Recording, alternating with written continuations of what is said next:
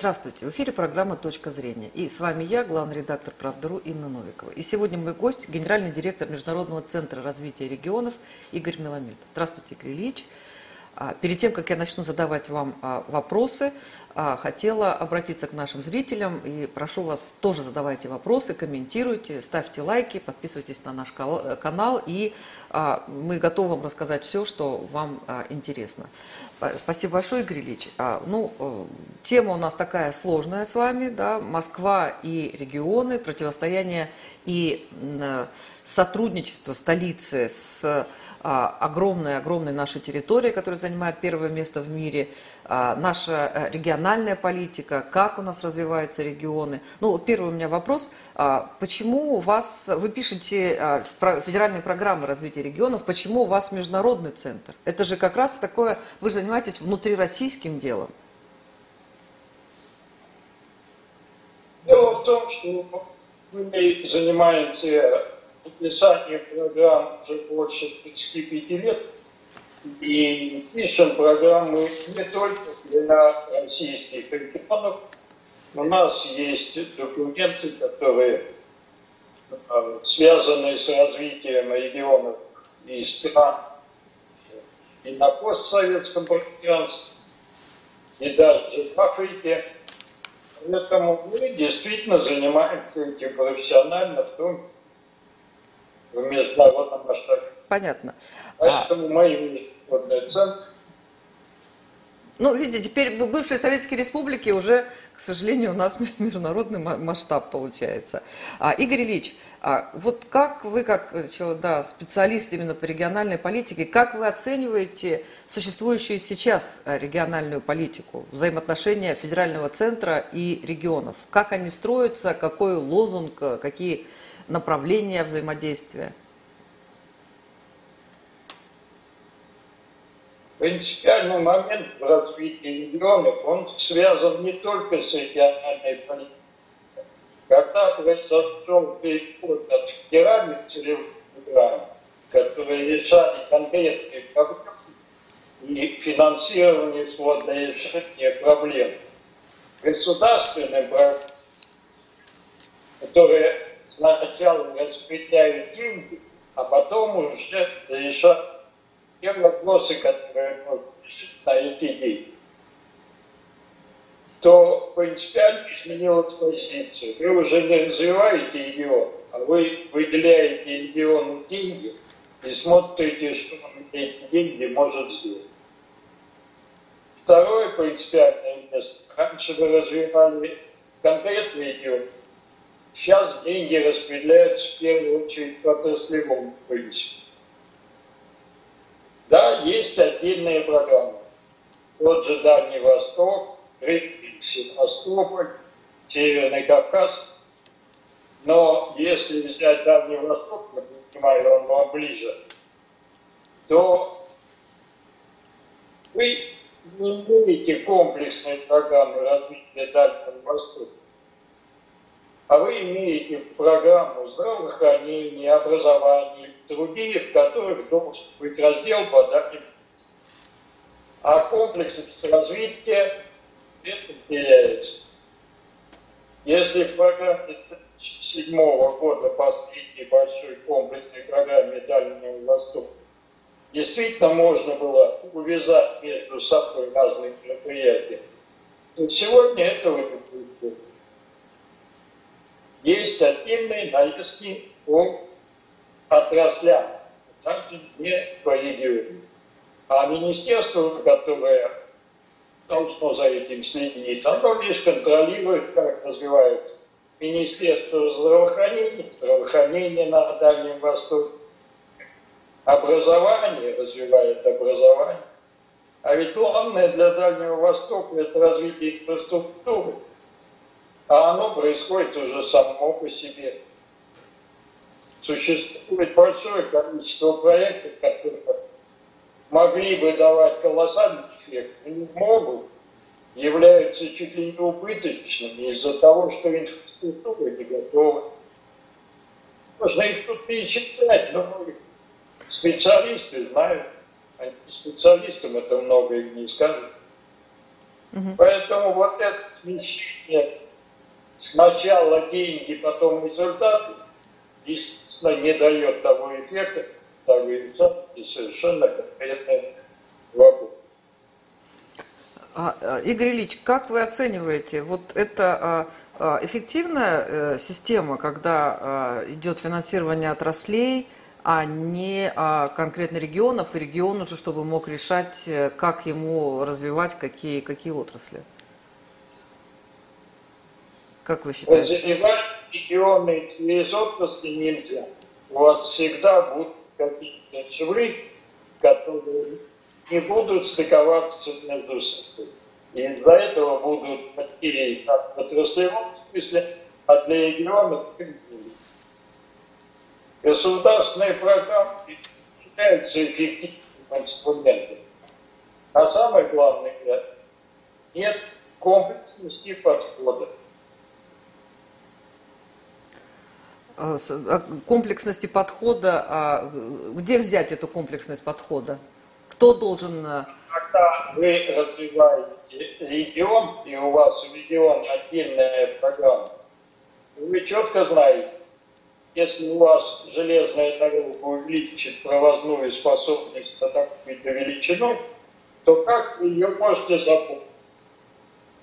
И у вас это заранее с бизнесом и железной дорогой. Если где-то нет энергии, то никто там и строить всего. А если вы собираетесь строить крупный проект, лекцию, то значит вы должны сразу продумывать и всю социальную сферу. Сегодня таких проектов можете назвать на весь Дальний Восток единицу. Может быть один большой акт, где и и инфраструктура, но опять же железная дорога там пока отстает от тех возможностей, которые надо. Возможности развития звезды как власти, в том же пока используются А те жители, которые жили э, в Большом камне раньше, они сегодня оказались второго сорта. Для новой звезды строится мигрантом, а для старой невозможно э, переселить людей из Равнитова и Вестого земли. Вот это и есть идея комплексности. Когда все решают свои проблемы на те деньги, которые им удалось получить. Ну вот а, э, я слушала там в свое время доклад Натальи Зубаревич, да, профессора, доктора наук, которая, ну вы, наверное, тоже его видели по а, по развитию регионов, по, по основным проблемам и вызовам, которые стоят перед нами. Такой очень жесткий доклад, но там большая проблема в том, что 60, а то и 70 процентов российских регионов не имеют конкурентных преимуществ. У них просто нет. Есть э, Тюмень, которой повезло, да, есть Ямал, но есть регионы, где, э, где вот так э, растут полезные ископаемые, так скажем, да, а есть, а, а большинство у них ничего нет. Вот, и что, что делать, как, а, как, как, не знаю, туристические проекты, что можно а, сделать. Должна быть, на самом деле я разговаривала с, не буду говорить, какой регион, регион хоть, ладно, скажу, это был, это был Курган. Это был Курган, и это был э, губернатор еще, ну, это было лет, наверное, 5-6 назад. И он говорил, что вот мы должны финансировать э, программы государственные 50 на 50, 50 мы, 50 государство. Государство должно как-то там заботиться и, и предлагать нам, э, как-то там не я должен ходить и вытрясать деньги, а федеральный центр должен заботиться о нашем регионе. А у нас получается, что кто умеет себе там что-то захватить, того получается. А вот у, у нас есть интересные э, проекты, э, но мы не можем достать на них денег. Вот губернатор говорит именно о том, о чем я сейчас и сказал. В свое время у Курганской области э, в 98 году была утверждена отдельная федеральная целевая программа развития Курганской области. И Курганская область получала деньги именно на свое развитие.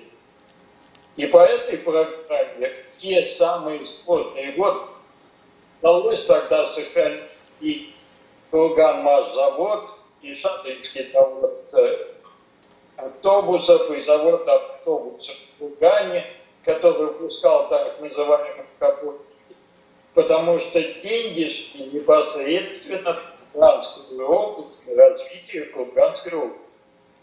Конечно, их было тогда недостаточно. Конечно, это были сложные годы. И тогда Курганская область в тяжелом положении. Надо в первую очередь было списывать долги с предприятий или Но это можно было сделать, потому что по этой программе решались именно проблемы Курганской области. А когда проблемы Курганской области пытаются решить через государственные федеральные программы, предлагать их не участвовать, 50 или на 50, по, по разным программам это разная величина. Вы не решаете проблемы Луганской области, вы решаете какие-то отдельные проблемы через эти программы. И вот в этом и есть себя разница.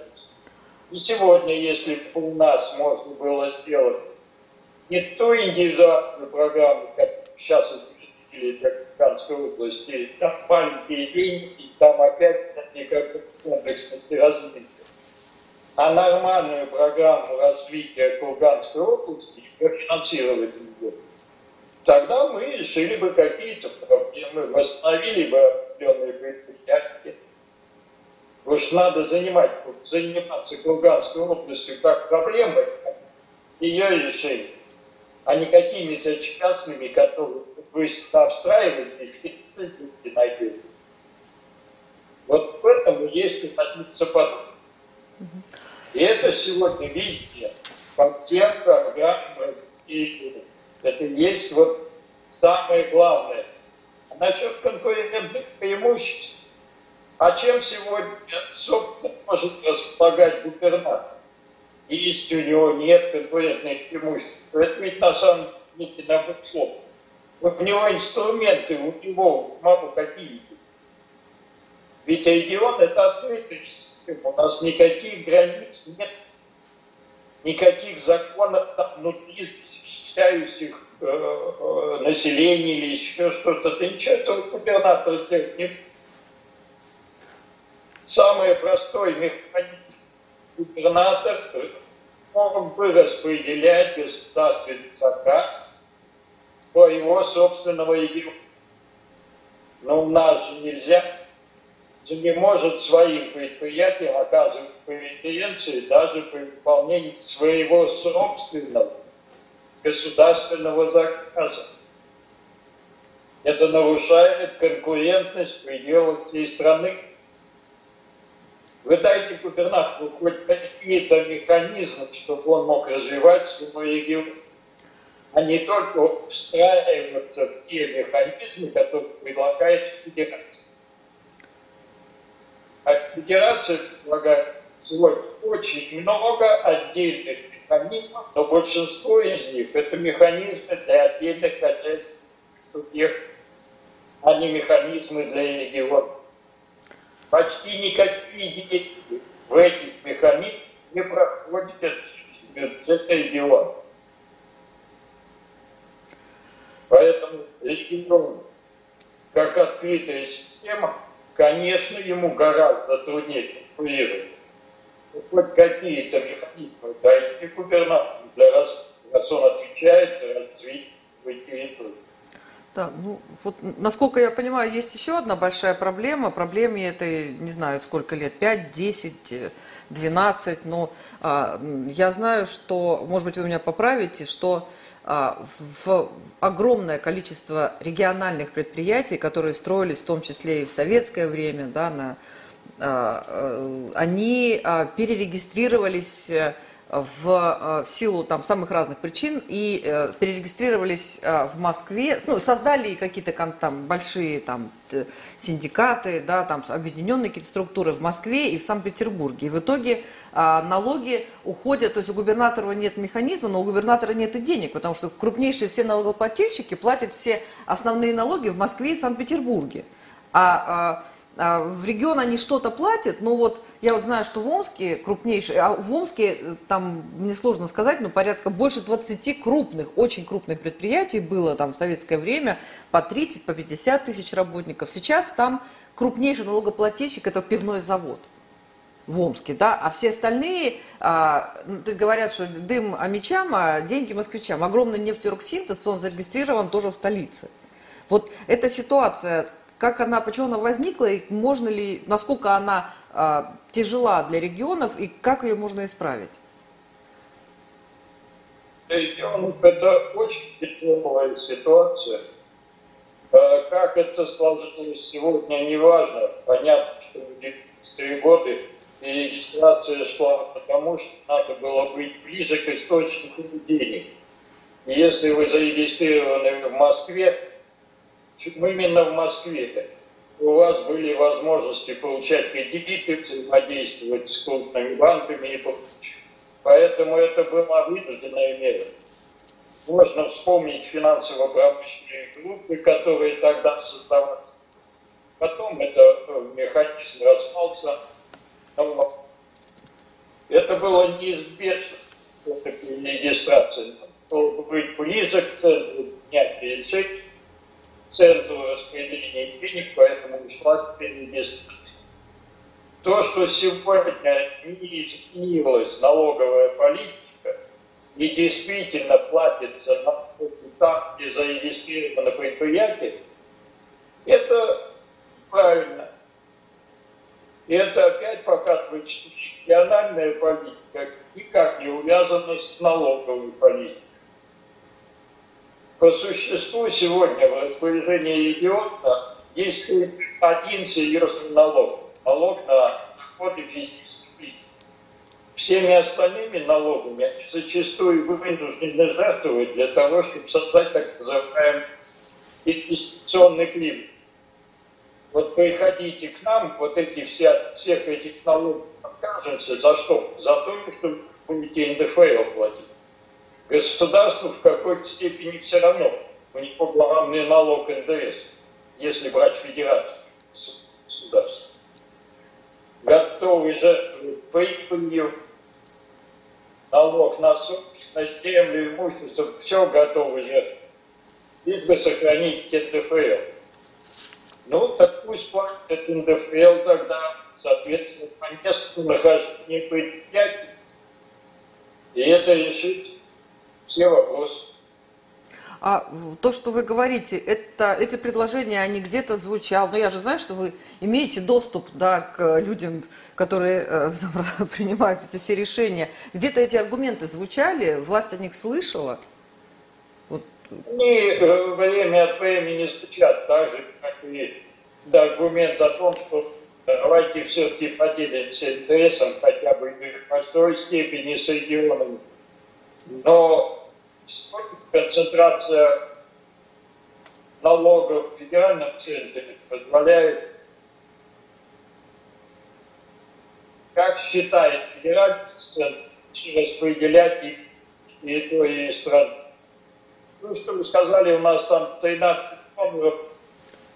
Доноров можно сделать сколько угодно. Такая налоговая система сегодня, что доноров получается много сделаем немножко другое распределение налогов, может оказаться много. Можно не гонять деньги туда, обратно. Посмотреть, сколько денег перечисляет регион, федеральный бюджет, сколько потом получает из федерального бюджета. Сбалансировать это сразу, чтобы регион был заинтересован в том, чтобы налогов было больше. Сегодня особого стимула фокусировать производство на своей территории на самом деле нет. Потому что вы, да, будете собирать больше налогов, но при этом у вас будут уменьшаться те же федеральные транспорты, и, собственно, бюджет будет меняться очень мало. Да, там есть небольшие механизмы, которые позволяют немножко увеличивать свой бюджет. А грубо говоря, если увеличите сбор с территории в два раза, то бюджет ваш увеличится процентов на 10 всего Это совершенно другие величия. Поэтому сегодня вот этого стимула на самом деле нет. А если брать муниципалитеты, то для них новое производство зачастую не совсем является временем, потому что вся инфраструктура ляжет на муниципалитет, а это и содержание дорог, это содержание людей, которые будут работать, жилье, школ, там, клиники и так далее. Это все муниципалитет регион. А налогов по существу ничего не дать. Для муниципалитета вообще ничего. Муниципалитет сегодня получает чуть 10 копеек с рубля налогов. Для регионов побольше. Но основная только, конечно, уйдет. А если это еще и не зарегистрировано на территории, то и вообще непонятно, зачем территории нужно это производство. Налогов это не увеличит, инфраструктуру резко увеличит, занятость людей, вопрос большой, не всегда это люди, которые здесь живут. Многим людям придется перебираться с производством, тем же специалистам и прочим. А вот... Э... Просто угу. нужно решать те проблемы, которые действительно есть, а не решать какие-то абстрактные проблемы. Вот надо построить предприятие. Давайте смотреть комплекс. Работа, жилье, социальные услуги, средства доставки. Если в комплексе смотрите и смотрите, что получается регион от этого, муниципалитет от этого, федерация, коммерческая составляющая. Если поэтому всех получается выигрыш, вот тогда хороший, выгодный для всех проект. Давайте его цивилизацию. Ну вот мы говорим о такой большой централизации управления, а вот есть какой-нибудь план раз, там, строительства а, промышленных предприятий в регионах, в федеральных округах России? Вот как, кто решает, какие и где заводы строят? Ну, схемы размещения производительных сил то есть страны у нас нет уже советских Из-за этого и возникают эти проблемы, когда железную дорогу построили в пятом году, а электроэнергию провели еще и не провели до сих пор и не можем осваивать, осваивать крупнейшие месторождения. Пока такого проекта нет, и вопросы эти решаются по мере выгодности тем или другим крупным нашим монополиям, государственным компаниям. В первую очередь сегодня они определяются именно удобством расположения для тех и, э, компаний, которые это в состоянии реализовать. Да, к, сожалению, все какая-то такая грустная э, ситуация. Вот э, э, по поводу, э, вы э, говорили, я видела вот ваше выступление, о том, что необходимо сбалансированное, необходимо обеспечить сбалансированное развитие регионов. При этом вы называете ряд программ, и вот я с удивлением читаю, что ни по одной из этих программ нет финансирования. Вот э, прокомментируйте, что это значит такое? Вы знаете, я не знаю сбалансированное развитие регионов, о чем говорите. Я всегда говорю о комплексном развитии конкретного региона.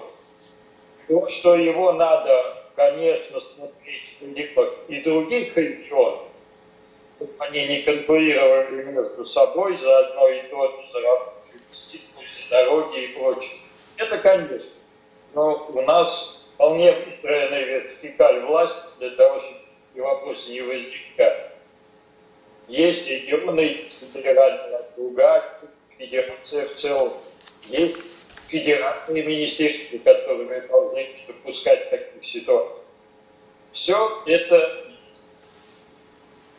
нет решения конкретных проблем региона, но решение не отдельно, а живучих проблем, а именно развитие региона, комплекс, чтобы мы на выходе получали в свое время Татарстан и федеральную целевую программу, которая обеспечила мощный рывок развития. И еще раньше Ростовская область имела свою отдельную федеральную программу.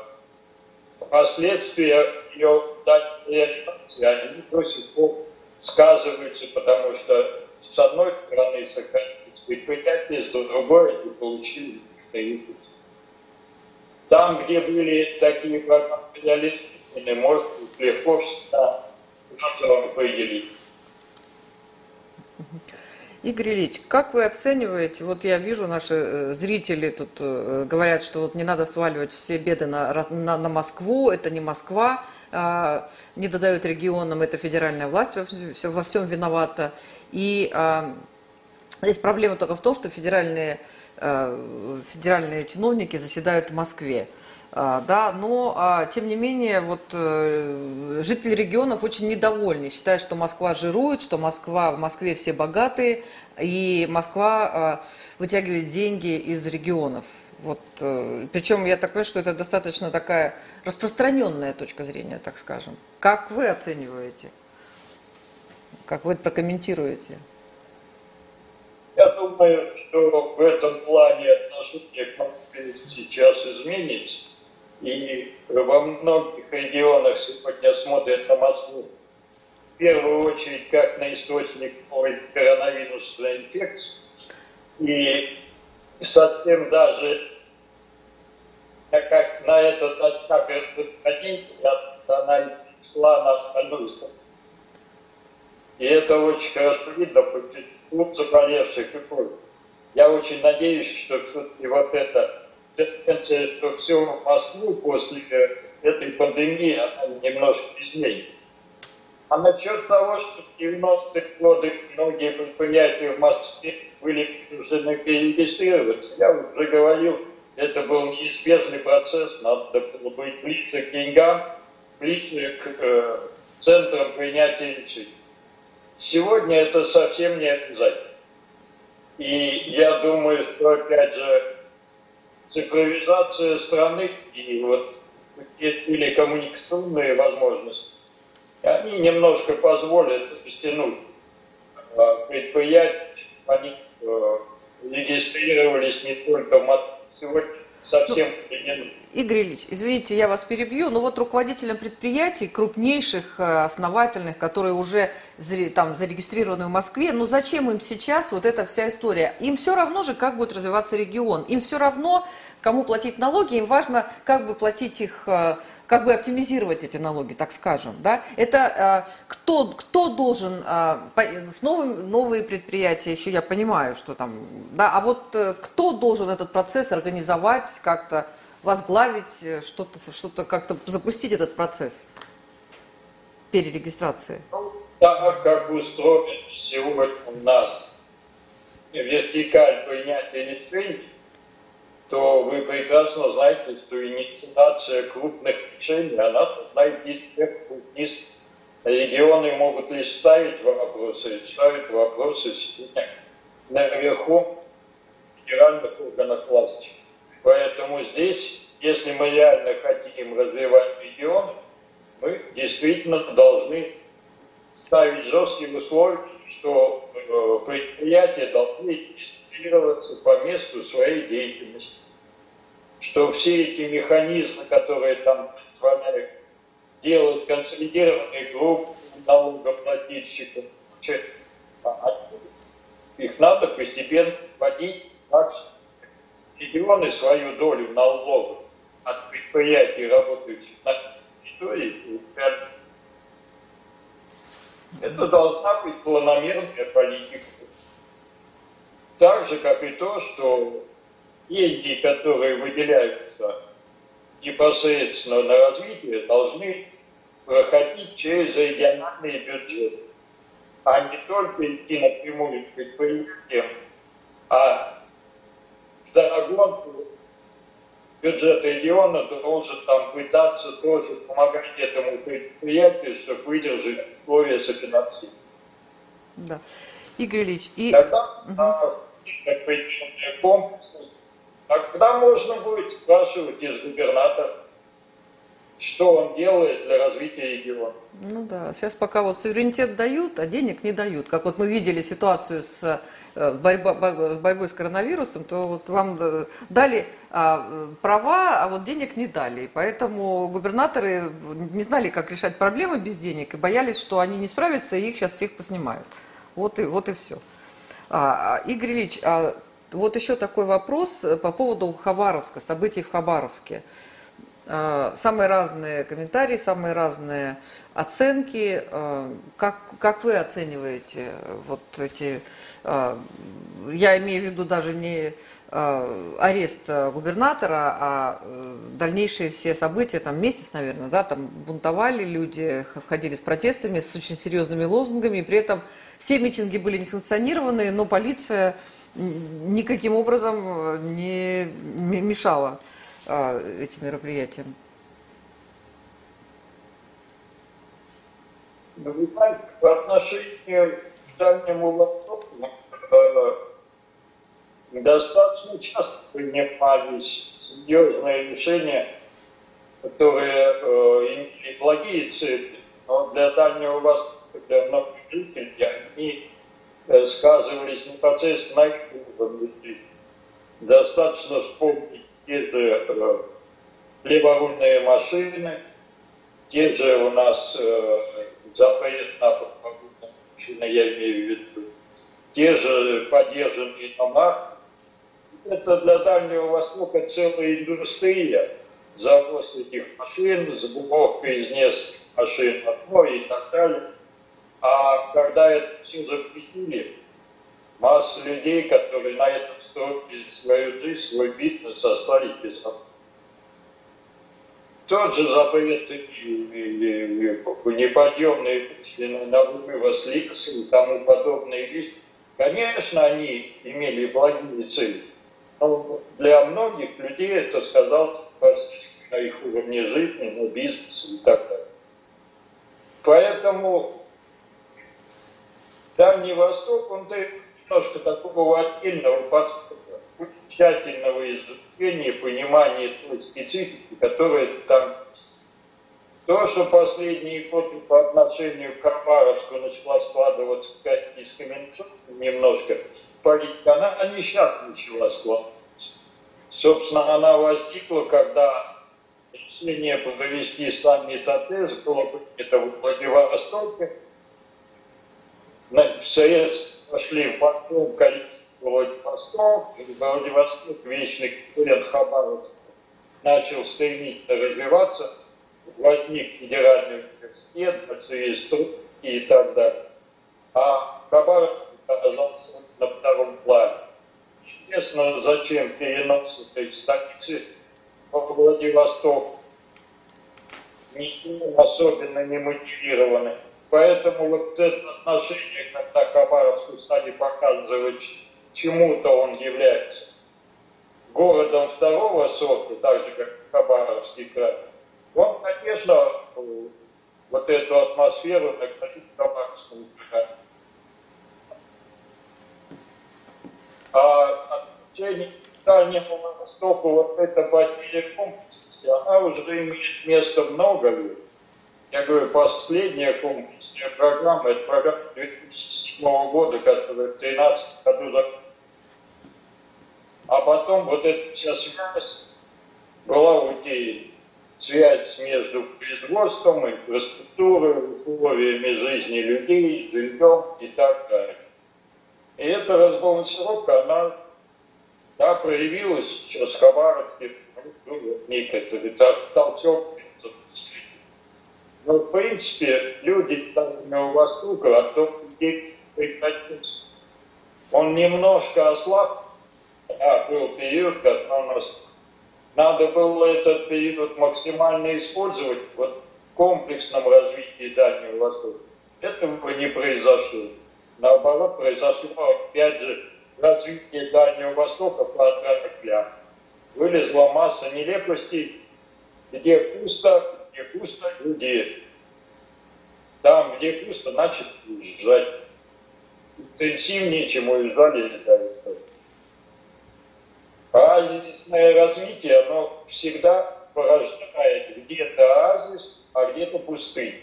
Поэтому здесь это было изначально заложено, да, принцип оазисного развития был перенесен в Дальний Восток. Ну, я так понимаю, что эта ситуация касается не только Хабаровска, но на самом деле а, значительная часть регионов может считать себя также обиженными, отделенными а, вниманием. И ну, я слышала такие истории, даже что вот э, когда Калуга начали активно, э, губернатор Тамонов начал строить, там очень много было предприятий в какой-то момент, да, сейчас пока что-то уже не строится, но тем не менее, что вот они а, забирали людей, то есть и Нижний Новгород был немножко обижен, потому что они традиционно автомобилестроители там, и в итоге а, эти кадры уходили в, в Калужскую область. Но это еще, ладно, Нижний Новгород и Калуга еще ничего жили, а вот э, масса регионов, которые обижены, и что получается, что вот чуть-чуть какой-то толчок, и везде может быть вот такие вот э, потом э, хождения, такие там протесты. Как вы считаете? Мне сказать, что вот я такое даже слышала мнение, что вот в Хабаровске, вот вы знаете, это такой изначально криминальный район, регион. Вы же знаете, что туда всех э, ссылали? Это очень поверхностное.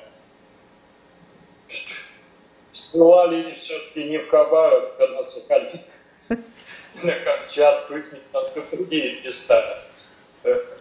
Хабаровск все-таки центр Ссыл, ссыл, ссыл, ссыльных, да. Ну, тем не менее, другие, то есть есть ли у нас еще вот такие обиженные, обделенные легионы? Хотя, наверное, обиженные, тут иногда о ком-то заботишься, а он будет читать себя обиженным все равно. Ну, с точки зрения человека, который живет в европейской части России, можно так же, как всему Дальнему Востоку относиться. Им столько денег выделяют, им такие условия развития представляют, а они все не так. Ну, можно говорить и так. Меньше всего денег сегодня получает центральная Россия. Из заброшенных деревень центральной России сколько угодно, которые тоже могут нам-то хоть что-нибудь дать. Это маленькие города, вымирающие, Центральной России ничуть не меньше. В Дальнем Востоке концентрация населения уже произошла. Центральная Россия все еще происходит. Но Дальнего Востока своя специфика. Когда у вас всего две нитости железных дорог, одна серьезная, а одна так себе, то вы уж настолько от них зависите, что вы просто себя чувствуете. Вот есть ниточка, которая вас связывает с остальной страной. Нет вот этого чувства единства из страны. Нет этого чувства. А, а что вы скажете про кавказские регионы? Помните, тоже были такие разговоры, да, что хватит кормить Кавказ, да, что вот там в Чечню столько в нее э, вбухивается, и где это все. Ну, я говорю Чечню, но на самом деле это не только по Чечне, а по другим регионам. То есть это такое заблуждение, или, или э, там финансирование больше, чем в другие регионы? Вы знаете, регионы Северного Кавказа на самом деле в советское время были самодостаточны и имели крупные предприятия и прочее. Ведь э, тот же Грозненский НПЗ был крупнейшим на юге России, и э, даже Чечня, Чечена, Ингушетия получала очень приличное налоговое отчисление. Тут же Дагестан рядом был самодостаточный, имел э, в том числе громадный оборонный. Сегодня вот это перераспределение, когда оборонка сконцентрировалась в определенных местах, скажем, она ушла в основном в штатах там Северного Кавказа, а это крупные предприятия. НПЗ сегодня в Грозном тоже нет, и работы нефти практически нет на Северном Кавказе. Поэтому там сегодня нет крупных предприятий. А вот эта надежда, что Северный Кавказ сможет жить стабильно, ну, она немножко иллюзорная, потому что сегодня туристов хочется все-таки немножко больше уверить, что здесь ничего не произойдет, что здесь все спокойно. Поэтому вы сами говорили о том, что вот этой схемы распределения производства территории стран ее нет. Поэтому и получается, что очень трудно обеспечить самодостаточность субъекта федерации, если в нем нет источников дохода. Ну вот... А это сегодня так для того же Северного Кавказа, для большинства да, я, к сожалению... Поэтому они источники рабочей силы, поэтому они и вынуждены работать за пределами своих субъектов. Такая сложная у нас с вами беседа получилась. Ну вот я когда в середине 90-х да, работала в Государственной Думе, была такая фракция а, «Новая региональная политика», и там были депутаты-одномандатники из разных регионов, и там такой был лозунг, ну и мне кажется, что он как-то в Думе был, да, что «сильные регионы, сильная Россия». И э, тогда как-то, да, считалось, ну, регионы были сильные, богатые, да, ну вот, к сожалению, то, что я услышала от вас, э, это говорит, э, ну, реально об отсутствии региональной политики. Достаточно, знаете, вашей фразы, что у нас региональная политика не увязана с налоговой политикой, да, это просто, ну, вот, все очень, очень печально. Да, и я как-то очень хочется надеяться, что как-то власти обратят на это внимание, и я да, Надеюсь, что ваши предложения, вы же делаете какие-то предложения, да, как-то услышат все-таки по оптимизации нашей региональной политики. Сейчас э, получается, что регионы выживают сами по себе. Или я, или, или я как-то сгустила краски.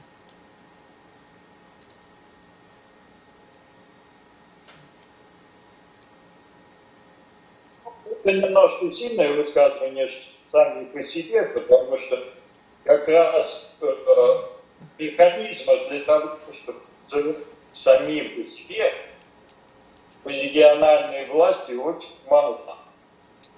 И поэтому как раз эффективность региональной власти для многих регионов сводится к насколько эффективно они умеют работать с федеральным центром, пробивать свои интересы в федеральном центре. Я бы как раз побольше рычагов было непосредственно региональной власти, и она реально могла влиять на развитие своего региона. Да, спасибо, спасибо большое. И это была программа «Точка зрения». И нашим гостем был генеральный директор а, Международного центра развития регионов Игорь Меламед. Спасибо, Игорь Ильич.